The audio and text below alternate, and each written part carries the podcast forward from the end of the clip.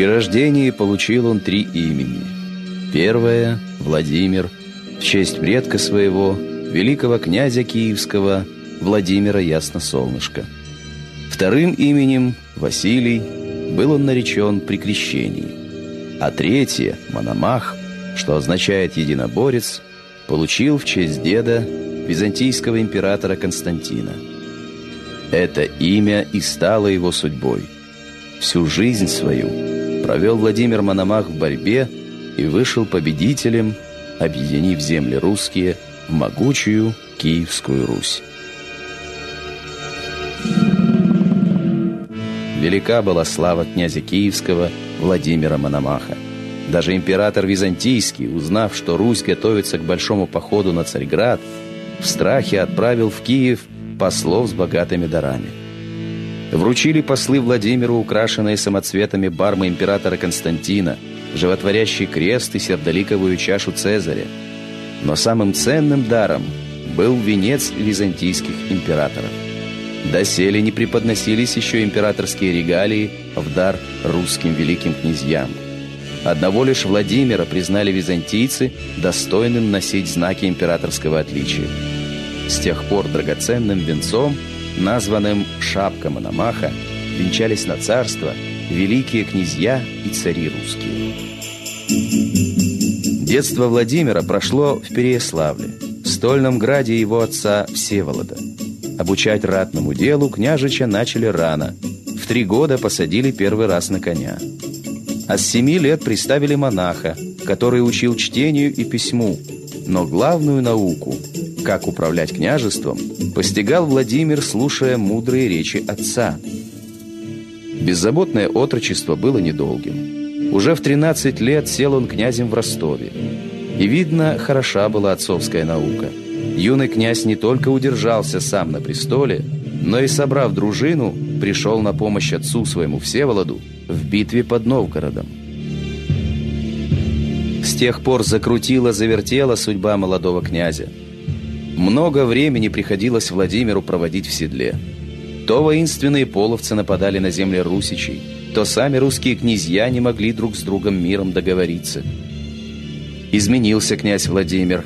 Мало в нем осталось от 13-летнего отрока, впервые севшего на княжеский престол. И уж не радовали ратные победы сердце молодого князя.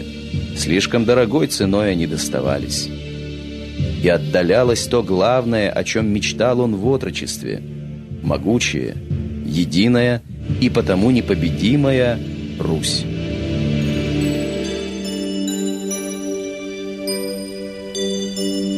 Когда великим князем киевским стал Всеволод, отец Владимира, наступил для Мономаха краткий отдых от ратных дел. С головой ушел молодой князь в дела хозяйственные, отстраивая свои города – Любимая жена Гита, дочь английского короля Гарольда, родила ему шестерых сыновей. Но недолгой была мирная передышка.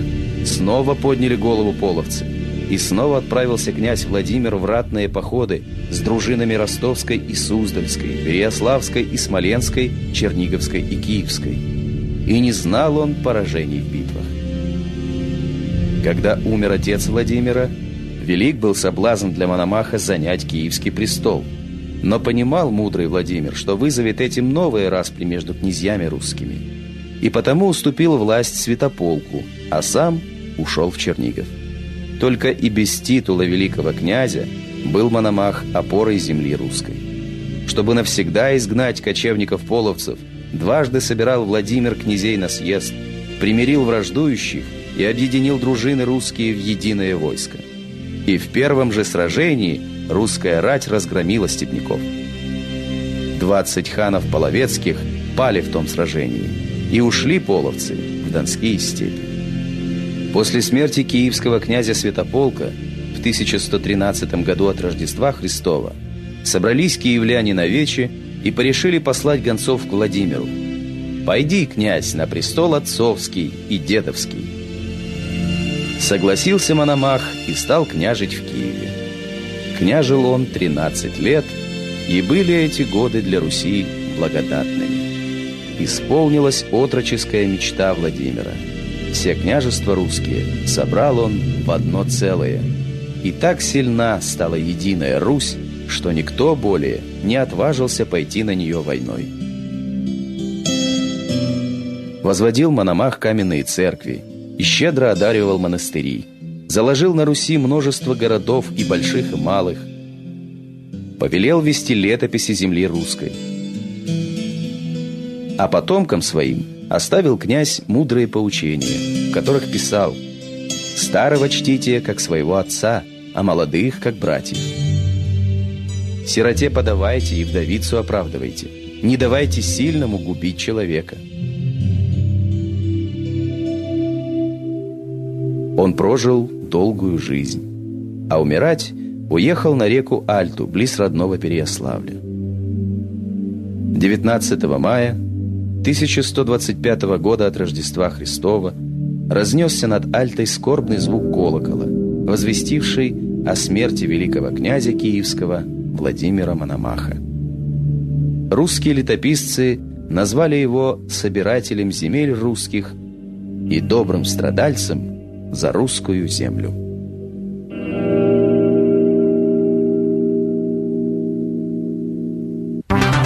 Аудиожурнал.